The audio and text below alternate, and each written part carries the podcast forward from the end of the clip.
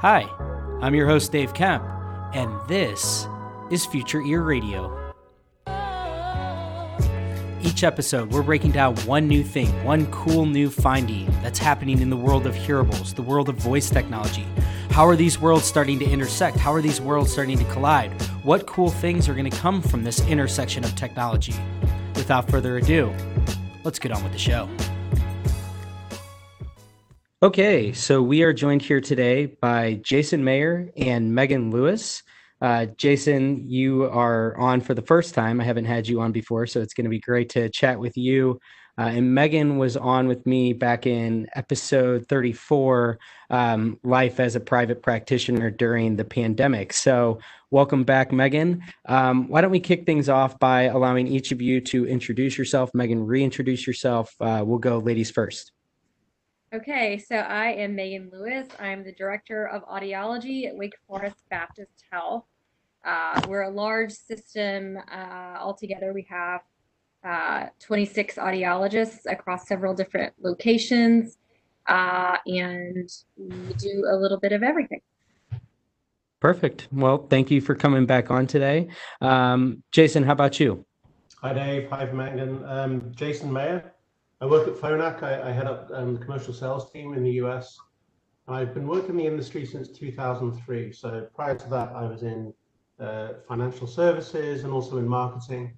Um, but I'm in this this industry. It's really grabbed me by the heart and soul, and I'm, I'm here to stay. Glad to be here. Awesome. Well, cool. Well, thank you two very much for uh, taking the time to meet with me today. Um, as you heard, we have Megan, who's an audiologist, and we have Jason, who is uh, with Phonak, so one of the hearing aid manufacturers. And the purpose of today's discussion is really going to be around um, a more in depth conversation around telehealth. I think that we probably can recognize that, you know, the state of the world as it is right now in this pandemic state is probably going to stay with us for a little while. And I think that therefore we're going to have to continue to kind of adapt to these new norms and obviously one of those new norms is the social distancing piece you know the the fact that a lot of remote services aren't just sort of like a novelty anymore they're becoming a necessity and uh, so i wanted to get into this idea of you know like what do these tools look like as we move forward and um, i wanted to bring jason on as you know a representative from one of the hearing aid manufacturers uh, we'll be talking specifically about Phonak's tools today. And then I wanted to have Megan on as well um, because I know that you know she's an actual audiologist who's using these different tools. So um, why don't we start with Megan? Can you just share with us? I know that in the episode that I had you on earlier, um, you shared, you know, some of the different ways that you've been adapting. I had a lot of really good feedback on your story about um, the, you know, the lady honking at you out in the parking lot uh, which was really funny to get your attention. Um, but I think that kind of speaks to this fact that you know we're we're all so new to this, and I'm curious, like. I think when we last spoke, you had said that telehealth wasn't something that you had been doing a whole lot of, but now it's becoming something that's a whole lot more routine for you. So can you just share with us like what has that transition been like for you and what this new norm kind of looks like in a day-to-day, you know, the day in the life of Megan Lewis um, from a, you know, like a work standpoint, how often are you doing these sort of remote like telehealth services? Okay, so my perspective maybe a little little bit. So I'm looking I, well, I see patients and I do use the software. I'm also I'm also supervising the audiologists who are using it and and looking at the overall picture of what is our what is our whole program doing. But um, I will say, you mentioned we we weren't really on the forefront of using the remote technology has existed for a while, and I will say there was there was there we had not done a good job of embracing it. I'll be the first to admit we kind of COVID happened and then it was oh well how can we still stay open and socially distance and help our patients so like you mentioned before we were trying to do a lot of uh, visits you know in the parking lot where we were yeah. kind of trying to keep people, keep people's devices working and that it was just um, good for the patient but had its own logistical concerns like that like our like the lady whose car i couldn't find and so then she was honking to try and let me know where she was. I, you know, I think that uh, we were learning too that um, we were trying very hard to stay open and to to see patients. And one of one of the ways in which we were able to do that, quite honestly, was to be able to remotely program some hearing aids. Uh, especially mm. there were there were people who um, had kind of been in the pipeline, so to speak, to get their devices, and we're looking forward to it. And um, because of because of COVID, we weren't able to see them in the office, but they were able to come pick up their devices, and we did some remote programming.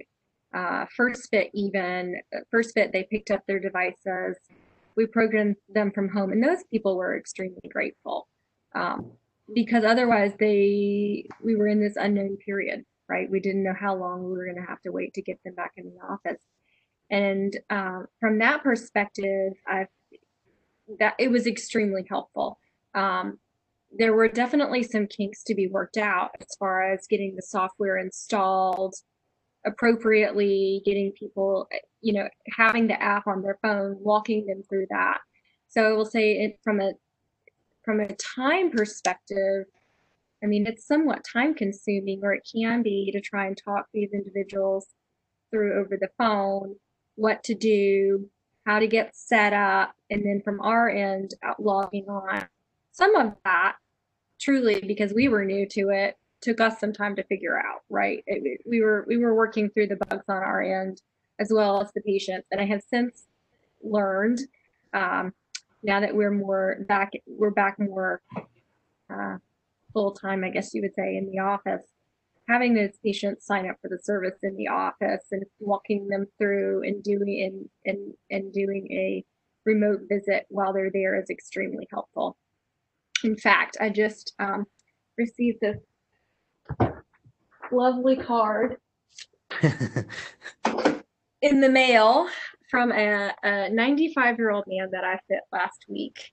Uh, really? He yes. So he um, he came to see me. He lives about two, three hours away in Virginia, and um, he initially come to see us for a cochlear implant evaluation. And he, um, after looking at his previous hearing aids, we decided he needed new devices, and um, it, it significantly improved his speech discrimination. You know, fitting him appropriately. So he came in uh, last week and we fit him, and he has an iPhone actually. So mm-hmm. um, he and his son-in-law who accompanied him were thrilled that the remote programming is an option for them because while they came in, he is 95. So he's somebody who uh, is at higher risk, but mm-hmm. also they live two hours away. So for both of those reasons, having an option to be able to remotely program him is a great is a great thing. Now his son-in-law helps him with that, but he's able to do it. So um, it's surprising to me because I would never have thought a 95 year old patient would be somebody who would right find that to be helpful and beneficial and especially for his family i think it is so um yeah.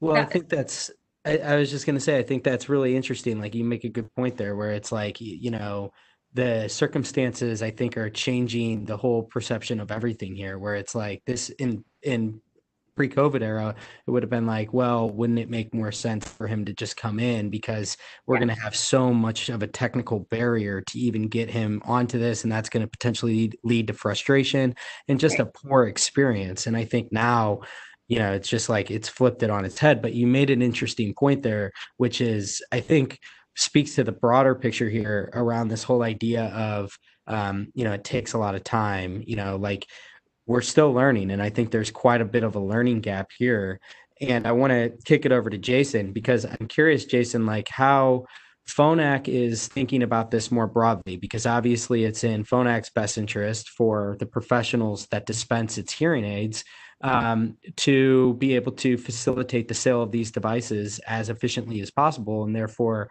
i think telehealth and these remote fittings and remote services are at the utmost importance right now. Um, so, Jason, can you just share with me, um, you know, I guess like over the course of the last six months, um, like what has the perception been like within Phonak, within Sonova uh, around telehealth and, and what the general, um, I guess, emphasis of it is right now within the company? Yeah, sure. Megan, thanks for sharing those stories. And I, I love the part. Yeah, it's been interesting. We've um, long held a suspicion that the, the, the nature of the, the interaction between the patient and the provider would evolve over time. So we actually started looking at um, enabling some sort of remote interaction years ago, probably 10 years ago. And we started developing concepts and structures and kind of interaction models um, probably long before we actually had the technology to achieve them. But that, that's kind of how the team works. They're always waiting for the technology to catch up with their, their thoughts and ideas. Um, and along the way, we actually made a small acquisition down in Australia of a company called Blamey Saunders. Blamey Saunders. Mm-hmm. Um, really because they were a pioneer in this, this idea of a blended model. So this was um, a startup in Australia by a couple of PhD doctors who really were coming at um, hearing healthcare from um, a similar position to how the OTC movement has um, gained shape in, in, in, the US. And it was around affordability and access.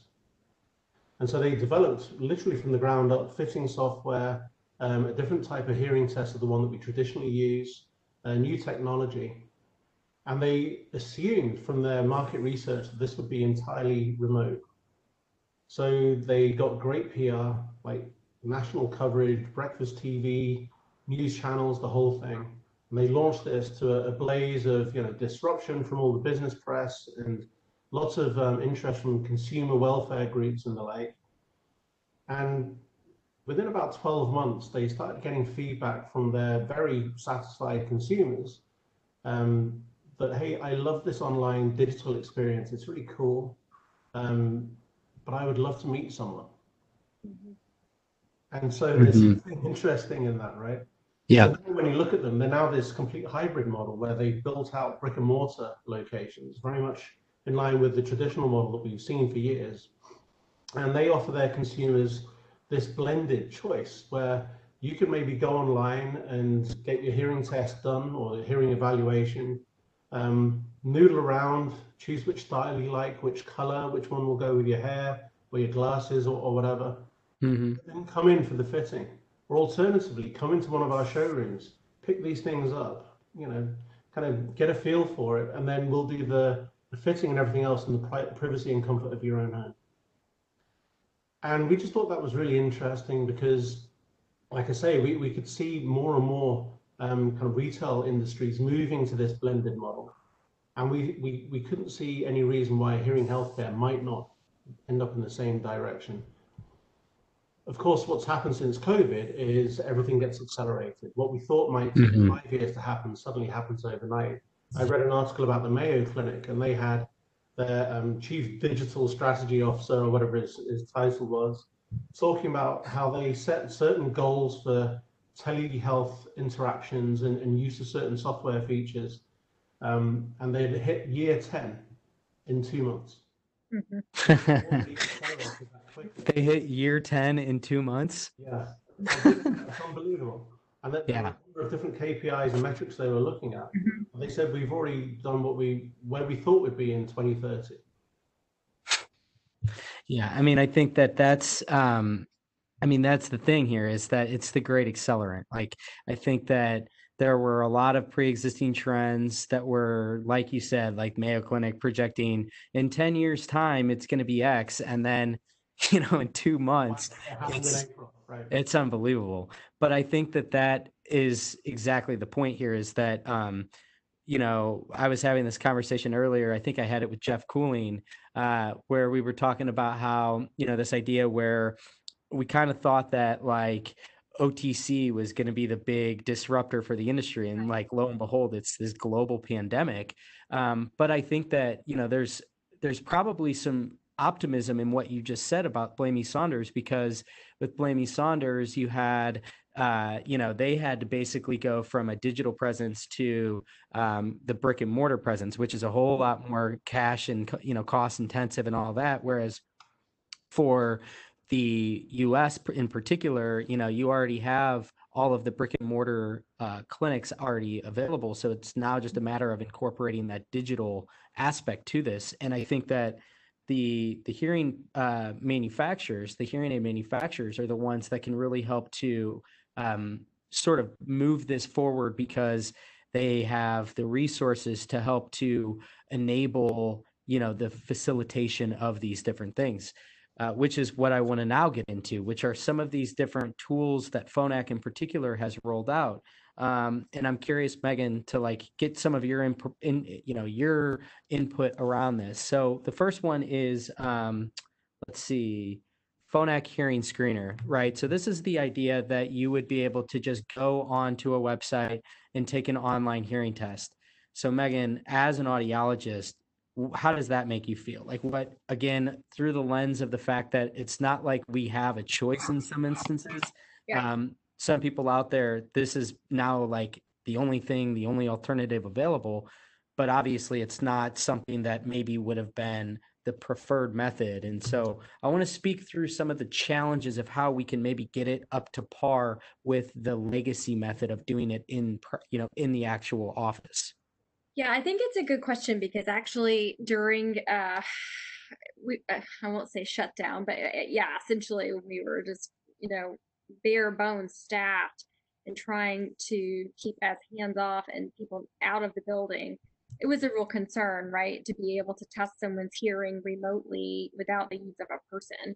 Um, and this screener I see kind of differently. Uh, we, we haven't used the screener, but I've looked into it. And in, in fact, I was just reading an article there's an audio uh, there's an article in audiology today this month uh, looking at several different factors related to covid but part of it was the use of these screeners and how accurate they can be um, within i don't know 10 db of, of a person's actual hearing. And I, I do find that i mean i think that there are many one i think there are many consumers who are more likely to take that kind of a test kind of dip their toe into the water like oh my wife has been really i mean she keeps nagging me about my hearing. If I take this, maybe I can get her off of my back. Yeah. And that may also be they can take it in the privacy of their own home. And then mm-hmm. will also be the thing that says, oh, well, maybe it's not quite normal, and then direct them to it. That's kind of where I see this, the the Phonak screener going, in, and I would like to actually put it on our website, but um, I see that as being eh, different than maybe some of the, there are some other test type, mm-hmm. not just screening type, but more of test type remote devices. I think there's a place for that. I think what the important thing it will be how we follow up with that. So if someone takes a test, then what happens with that? Where does it right.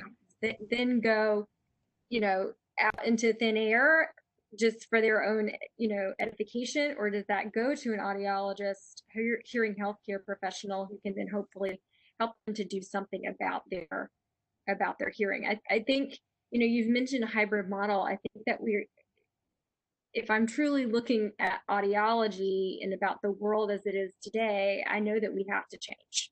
I know mm-hmm. we have to have more options for patients. And I'm thinking about myself even as a patient.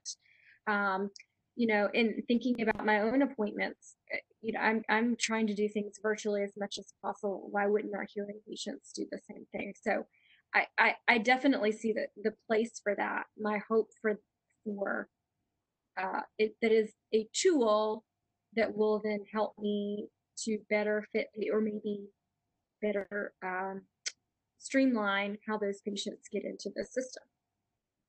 Yeah, I think that's a good point. Like it's this idea that, and maybe part of it is how it's positioned, right? Um, yeah. Because I think that maybe some of the hesitancy, and and I don't want to speak for the profession in any capacity, but this is my own gut reaction: is that maybe there would be a sense of um, that this isn't uh, up to the proper standard or something to that effect. And but by referring to it as a screener, I think that's the right nomenclature because. Right you're basically making mention that this is something that we're just trying to get a baseline reading of of where you stand and you know yeah. do you should you pursue the next step and it's i think i think again this speaks to this idea that you know if we're already are you know all forced to kind of like adapt in certain ways maybe we go and we do the extra mile of like, this is a good new way to capture leads that maybe we hadn't been doing before. You know, if you're in the process now of redesigning your website,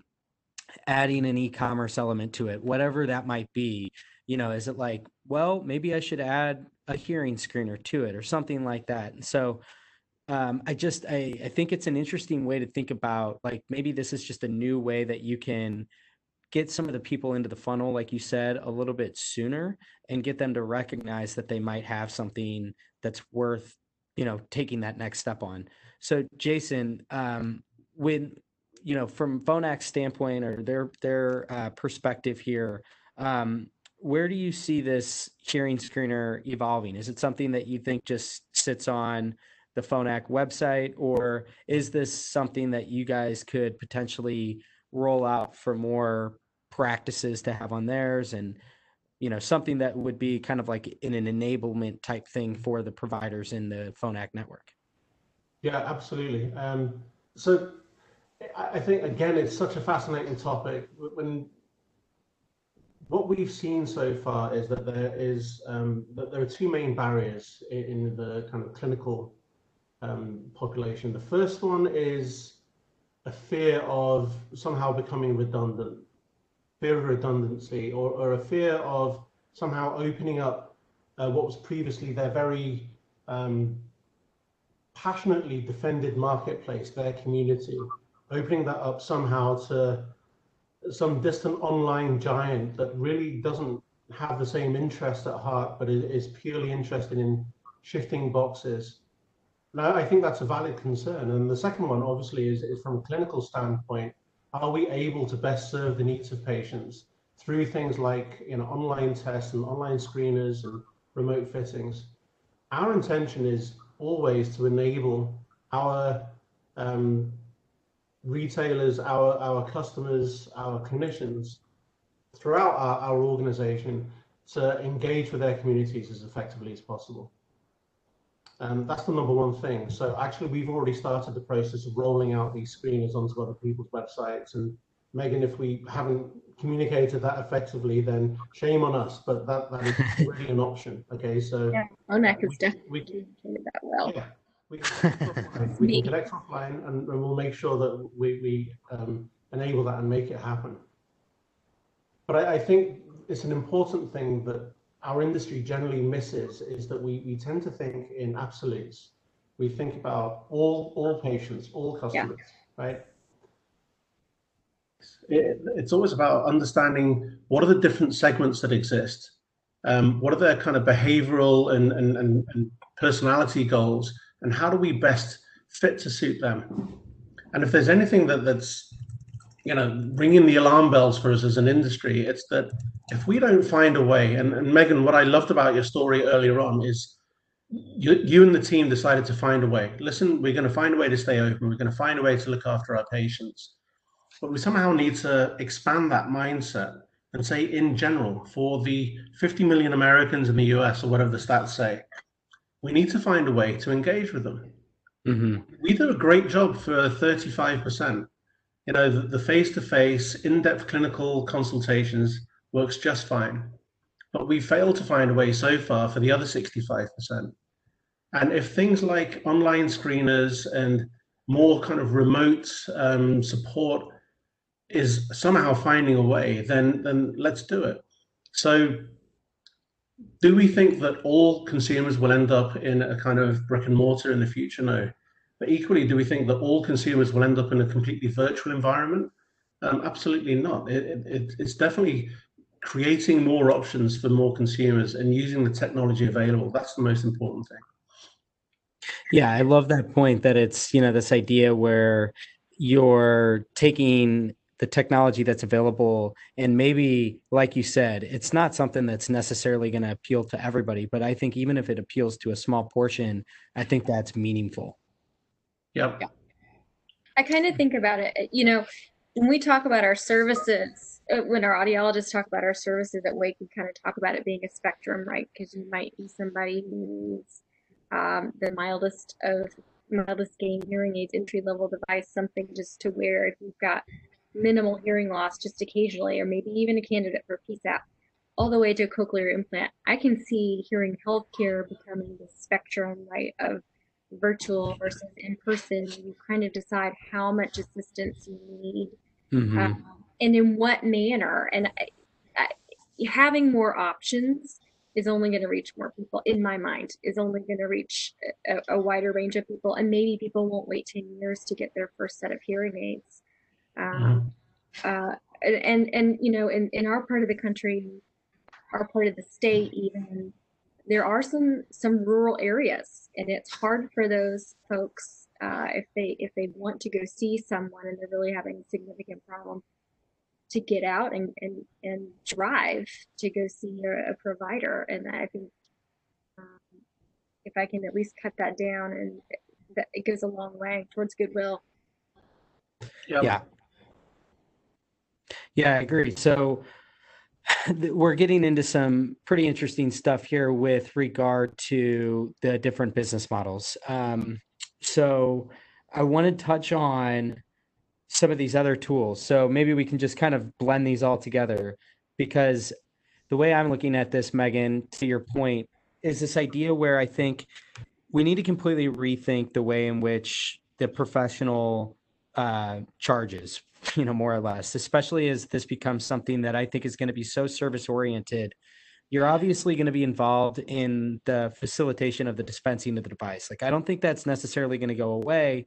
But to Jason's point, you there are so many different things that go, I think, beyond just the fitting of the device into, and and I think you know the catalyst for this really is the telehealth. I think it's this ability to be able to connect in real time and have that level of support that we've never really seen before.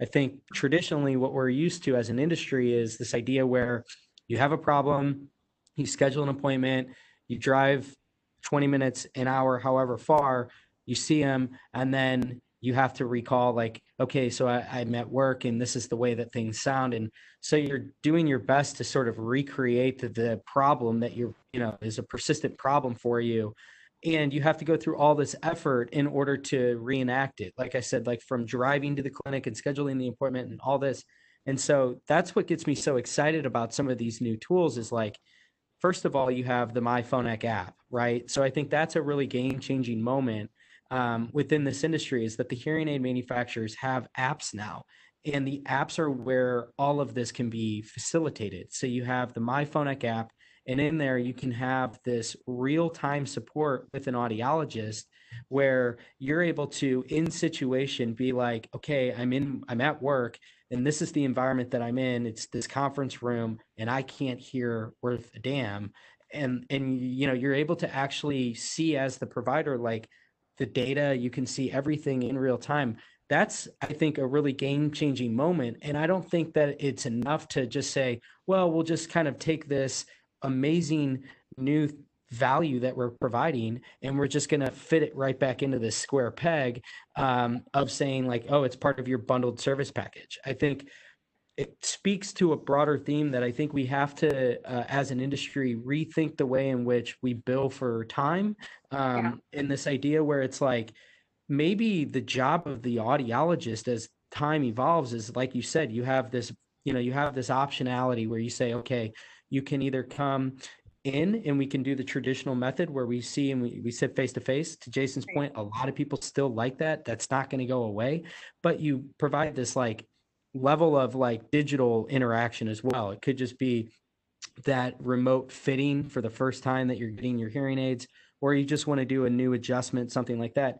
Or it can be something as um, you know uh, i guess like the top tier which would be real time sort of like adjustments that kind of thing. So i'm very curious megan i'll let you go first here. What are your thoughts on this? Like do you see this as being kind of like the evolution of where this industry goes facilitated by this sort of enhancement in technology yeah, so I think okay, so I, I think this is going to be a long answer because I I Mhm. could talk about this for a while, and I think it, it's certainly this has has been an impetus. It's not just it's not just COVID or virtual technology that I think has made our bundling or our unbundling. See, there's been a, a slip there, but yeah, I, I, think that's made us think about it. So at Wake Forest, we have kind of a hybrid model. Um, so if you think about um, providing what I would consider best practice for a patient, typically we're going to want to at a consult do some some um, subjective and objective measures, and we so in a perfect world, if I'm I would want to do all of those things, but there are people who aren't going to want that. There are people who are going to want things a la carte, and there are people who are going to come to me with their hearing aids uh, from other offices, or maybe from Florida, or um, they've bought them somewhere else and they want them adjusted. And and because I believe that we offer quality service, then I want to help that person to hear. So I think that there are actually a fair number of audiologists who don't realize that there are CPT codes for most everything that we do. Um, and I say that because I've talked to them. And I think it's important. Well, we need to get paid for what we do. But but also I think that by explaining what you're doing to that for that patient, there's value in that if you're saying to that person, these are the things that I'm going to do today, there's a charge for that. And historically, um, audiologists have bundled all of their service for years and years. And, and I, I agree. I think as we change and we evolve to third party payers, to insurance contracts, mm-hmm. um, to OTC devices, and yeah, virtual, virtual. I think that we have to we have to change that because otherwise it doesn't fit with that. At one point it probably did but i don't think that we can provide the same level of care or the same variety of care and meet the needs of our patients. We might be able to meet a small subsection of our patients by staying in a bundled type world but i i believe that there are other we can help we can do better than that. Um, people who come from far away um, who need service, uh, I just they should be able to receive that service without getting new hearing aids. Yeah. So let me ask you before I kick it over to Jason. Um, the CPT codes piece is really interesting to me because this is something that it's again like it's so new that you know maybe for even one person that's listening or a few people that are listening that might be a professional um, that would be interested in this I feel like that's part of like the issue here is that it's like you want to get you know you want to immerse yourself in this but it's like i don't even know how to properly bill for this. So like for you personally how did you go about like uh, understanding all the proper ways in which you bill for these different cpt codes? And am i understanding it correctly? Go ahead. well i was going to say am i understanding correctly that these are like codes for reimbursement on tele- telemedicine? So a couple so two things. So just because there are CPT codes does not mean that they will be reimbursed. Okay. Classified. Um, traditionally, Medicare has not reimbursed them, but but let's you know that being said, there are more and more third parties who are becoming involved in this. There's True Hearing, there's Amplifon, there's uh, you know multiple, and and there are a lot of that's political too so there are audiologists who are participating, audiologists who are not participating, but they mm-hmm. exist. Mm-hmm. And the fact that more and more uh, payers are looking at those codes uh, cannot go unnoticed. That more and more people have hearing coverage that they're going to want to use. Uh, and also that there's legislation on the table that would require uh, Medicare to cover some sort of device for many people with severe hearing loss. I mean, I think that you all of these things are going to be come come up. They're on the yeah. table. So the CPT codes exist. Um, like I said, they're not always reimbursed, but before we were we were people were paying cash. So why would they not pay cash in a in a more line item type structure? So they pay mm-hmm. for the check and clean, they pay for their their uh, dispensing fee, they pay for their before they were just paying it in a bundle and they didn't know what they were paying. It's kind of my my just all impression. It, I feel like in our clinic, we tell them these are the things, these are the items that you're paying for, and then we also have after you finish your um, your your your your bundled 45 day period, then you can either choose to pay as you go or you can purchase a service package. Um, I know in our clinic, most people pay as they go. And I think that also depends quite a bit on how you counsel people because I know of other clinics that are uh, itemized who have almost all of their patients have a bundle package. Um, the important thing, though, I think, is those patients have options. So there are many people that I've seen who uh, have been able to get into hearing aids because their their first with the the the what they're paying up front that in first infusion that bolus of cash is less because of an itemized model. So so there's that.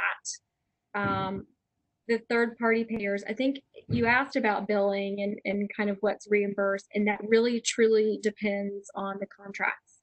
So Okay. um, the contracts vary pretty significantly for at least in my organization depending on um, which tax id we're talking about.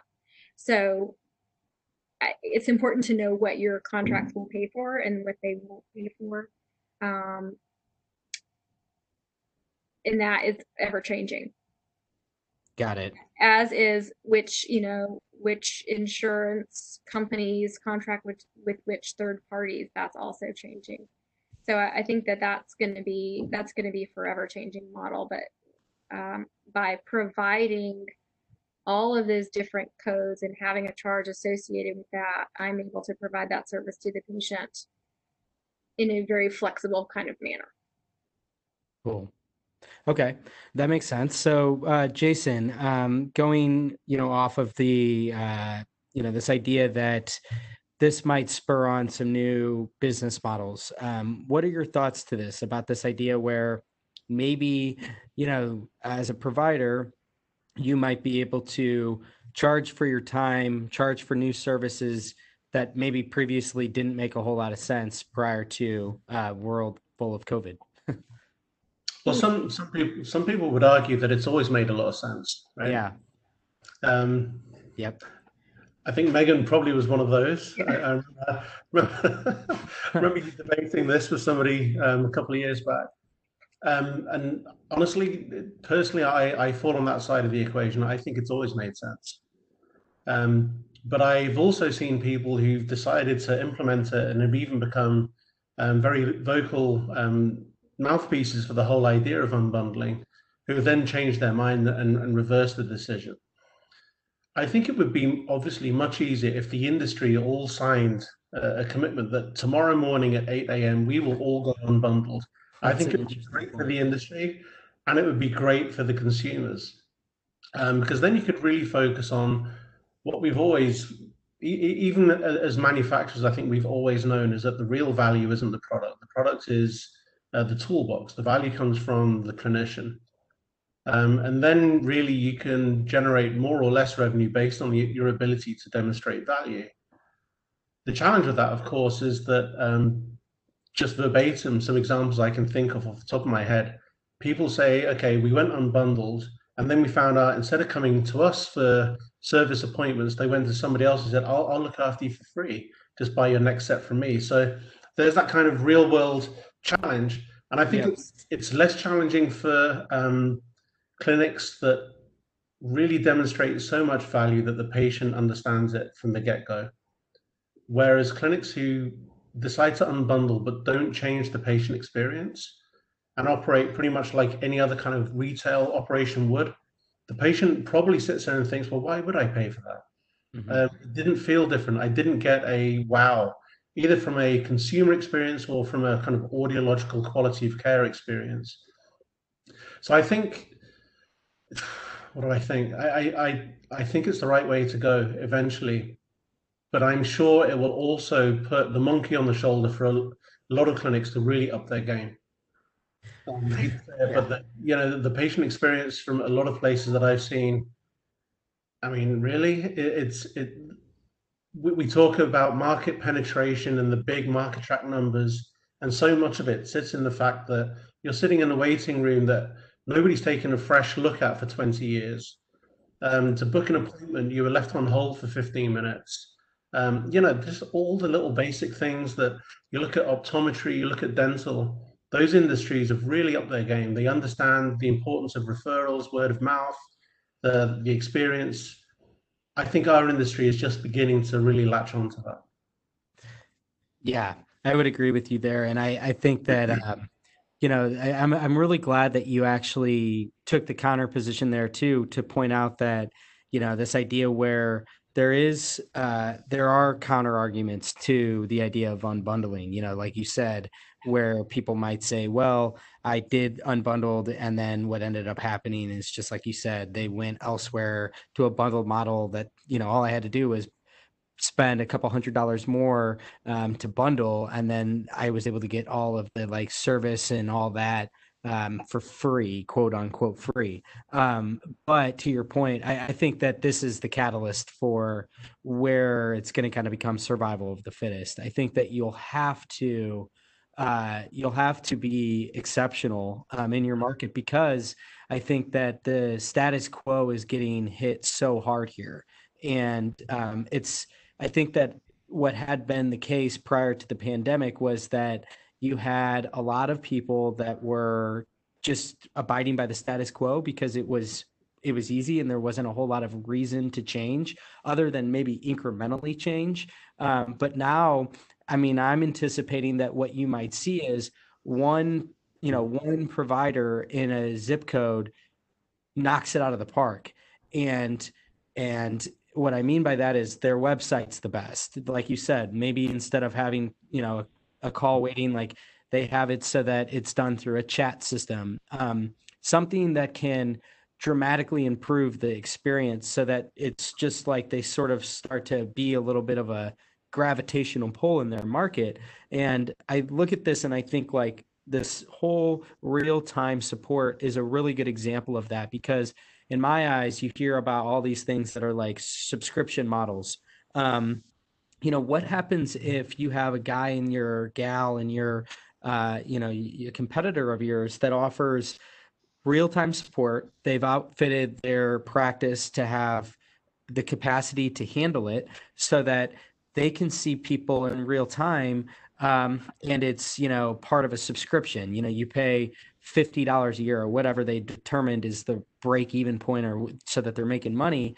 Um, but it goes back to this idea of like you know traditionally maybe the bundled model makes sense. Now what might make a whole lot of sense in your market that you're competing with is this person that has a, a hybrid model that they've completely embraced all of this new technology um, while doing everything you know the traditional stuff the face-to-face stuff really really well too but they're handling all of these new um, this new demand i guess in a way that i think is conducive to our new times. Um, i just look at it as like there's i think the potential for certain practitioners to really really thrive here. And then on the other end of the spectrum you're going to have some people that i think that if they think that the status quo can remain i just don't see them being very viable uh, you know in these new times. I think yeah sorry go ahead megan. No i'm sorry i have a i have a bad habit of interrupting people. So i i uh i was going to say if you look at the last hearing track uh, MarkeTrak then it it was encouraging to me because it talks about how folks would still, I think it's about 70% of people would still, given the choice of doing, and these are people who have and have not had hearing aids before, given the choice of going with an OTC model versus going to see a hearing healthcare practitioner, many of them would still choose to see a hearing healthcare practitioner because they want someone to shepherd them kind of through the process. Yes. But that doesn't mean I don't think that that has to be in person. I think, mm-hmm. in fact, you may capture some of those people in a virtual type world. That doesn't mean they never come into your office, but it might make it easier for them. Um, so I'm going to give. So for me personally, I, I there's I need to do some work in my house.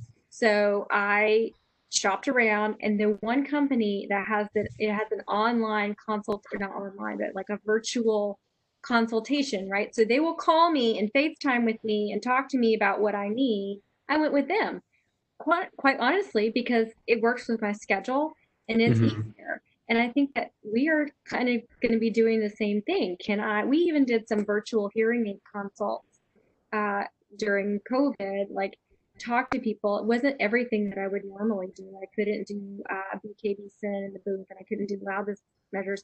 But we can talk to them about what their listening needs are and do some subjective measures and some baseline type things, and show them what some models are to make it easier for them. And I think right now, uh, you know, we've we've talked before about the, the the consumer experience. When you're looking at what makes satisfied customers or consumers or patients, it's the feeling that they have when they interact with your business. And your yeah. The more ways that we can do that virtual consult, and honestly, I mean, in some ways, in our office, because it's a busy office, it's helpful right now because then uh, our, our lobby is kind of tiny. So I'm trying to socially distance people.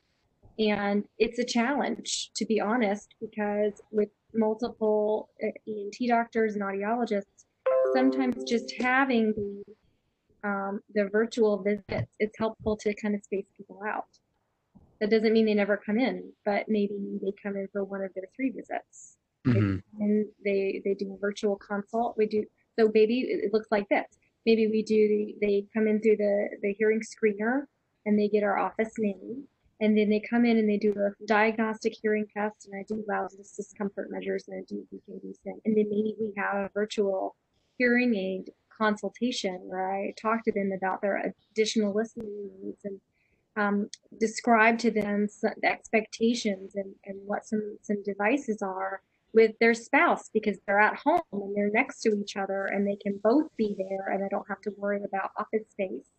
And then maybe they come in for their fitting and I do my um, my real ear measures and I adjust them to, to prescription and, and I do orientation and then I can have follow-up visits virtually.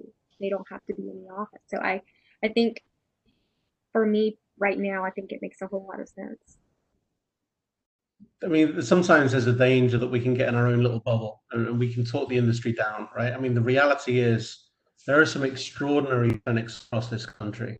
Yeah. Um, I think many of them have, were on, some of them at least were on your panel uh, a few weeks back. I, I, saw some of the names there. You know, Jill, Cheryl in Northern Ohio. Mm-hmm. Um, Soraya was there down in, in Texas, but just extraordinary forward thinking um, not just entrepreneurial, but but really thinking deeply about their their practice through the patient's eyes, and then being remorseless about making things better, like being obsessive, ruthlessly yeah. pulling out things that aren't perfect and trying to figure out a better way. But I think in general, there's still a large kind of population in our industry that are almost on the fence and figuring out yeah, it's the normal change process. You get the early adopters and then you get the laggers. And it, the big question is the people in the middle, how long will it take them to move? Because if we don't move, uh, particularly if you think about the world of private practice, it creates opportunities for new entrants. Mm-hmm. New entrants only exist because the incumbent isn't doing the right job, right? Uber would never have existed if uh, you know the taxi cab industry wasn't so like antiquated and arrogant and all the rest of it and that's my concern. And many times when when you talk to private practices, you say, "Look, I know you don't have the scale, you don't have the buying power, you don't have the marketing muscle, but what you do have, it gives you a huge advantage over big box and national chains, is you have agility." Mm-hmm. And you know, in in changing times, agility trumps everything. Yep. The, the bit that freaks me out is that sometimes it's the private practice that's the least agile. If you want to see how how to integrate digital and brick and mortar, you could do worse than look at uh, Miracle Ear or Beltone, who have mm-hmm. you know, a COVID landing page. They have an online hearing test. They have book your appointment online. Things that private practice should have been doing years ago. Yep. And when an organization can move 1,200 locations in the right direction, and a practice owner can't move one, then we have a problem, right? Mm-hmm. So I mean, all manufacturers, I'm not going to give Phonak special credit. We are all constantly provoking and, and pushing and nudging, saying, come on, guys, let's keep going. Trust me, you'll be okay. And hopefully, you know, those who, who've taken a step because of what happened with COVID will recognize, hey, look, you know, we were learning as we go, to quote Megan, but you find the way, right? And, and then hopefully you keep moving. Um, yeah. We have seen, we had an explosion in interest in remote support. Um, we offered a, a training event um, probably late March, and we had 300 people attend. And it's the kind of audiology training that normally 25 people show up mm-hmm. and five of them are really listening, right? We had 300. we put on two more. We ended up with almost 800 people attend these courses in the space of three days with no great marketing push. People really interested. What we've now seen is a decline in the number of clinics. So they all used it during COVID and then they're like, well, COVID has passed. Thank heavens I can push that to one side and go back to the good old ways of doing things. And I think, you know, for, for, for them, at least they took a step, but I hope they reconsider and, and, and really get involved again. Yeah, no, I think that's some really, really good points that both of you made there. And one thing I want to just uh, point out, I actually minutes before we re- started recording this, I came across this article that I thought was super interesting. It was like, you know, just uh, by happen chance, but it was all about uh, orthodontistry. Um, but it's a it's a company. It's called OrthoFX, and the parallels are like identical to this industry because it's basically uh, a group of um, dentists uh, and, and venture capital that backs them. But um, what they recognized was that uh, it's like kind of to Megan's point, the audiologist is front and center, I think, in the value, uh, you know, really where the, the heart of the value sits here is the expertise, the shepherding, if you will.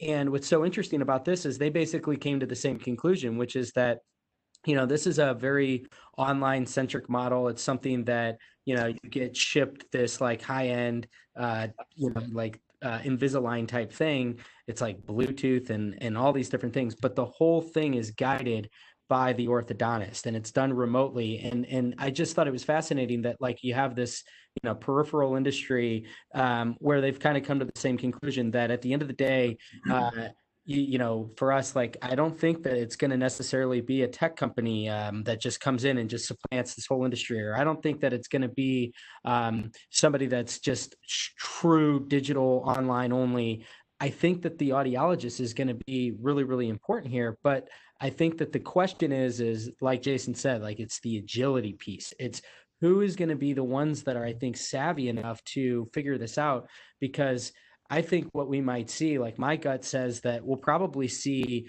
some people that just kill it. They absolutely th- thrive coming out of this because I think that you know this has been a period of introspection within your practice to figure out what are ways that we can change and get better and and and refine things um, and make that whole thing as optimal as possible um, so that as things do eventually kind of normalize i think that the behavior is really being cemented right now where people are going to kind of just begin to um, think that this is like you know a digital offering is a must you know? It's like why wouldn't you have a remote element to this if the guy down the street does um, so i do think that there is a little bit of a standardization that's happening right mm-hmm. now around some of these digital oriented services um, that doesn't necessarily take away from the value that i think the practitioner provides or the traditional mechanisms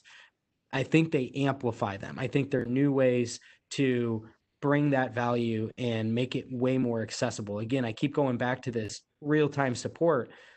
That is such a game changer in my eyes. I mean, I think you could just have a whole day where as a provider you know you might spend 60 70% just going through these and having these real-time consultations and i think of that in the you know in the shoes of the patient and that to me is really really valuable is you have that one-to-one connection with either the clinic or even the provider that is like you know that you have the ability to you know contact them set up one of these real-time appointments um, so that you can make sure that you're having that optimal experience.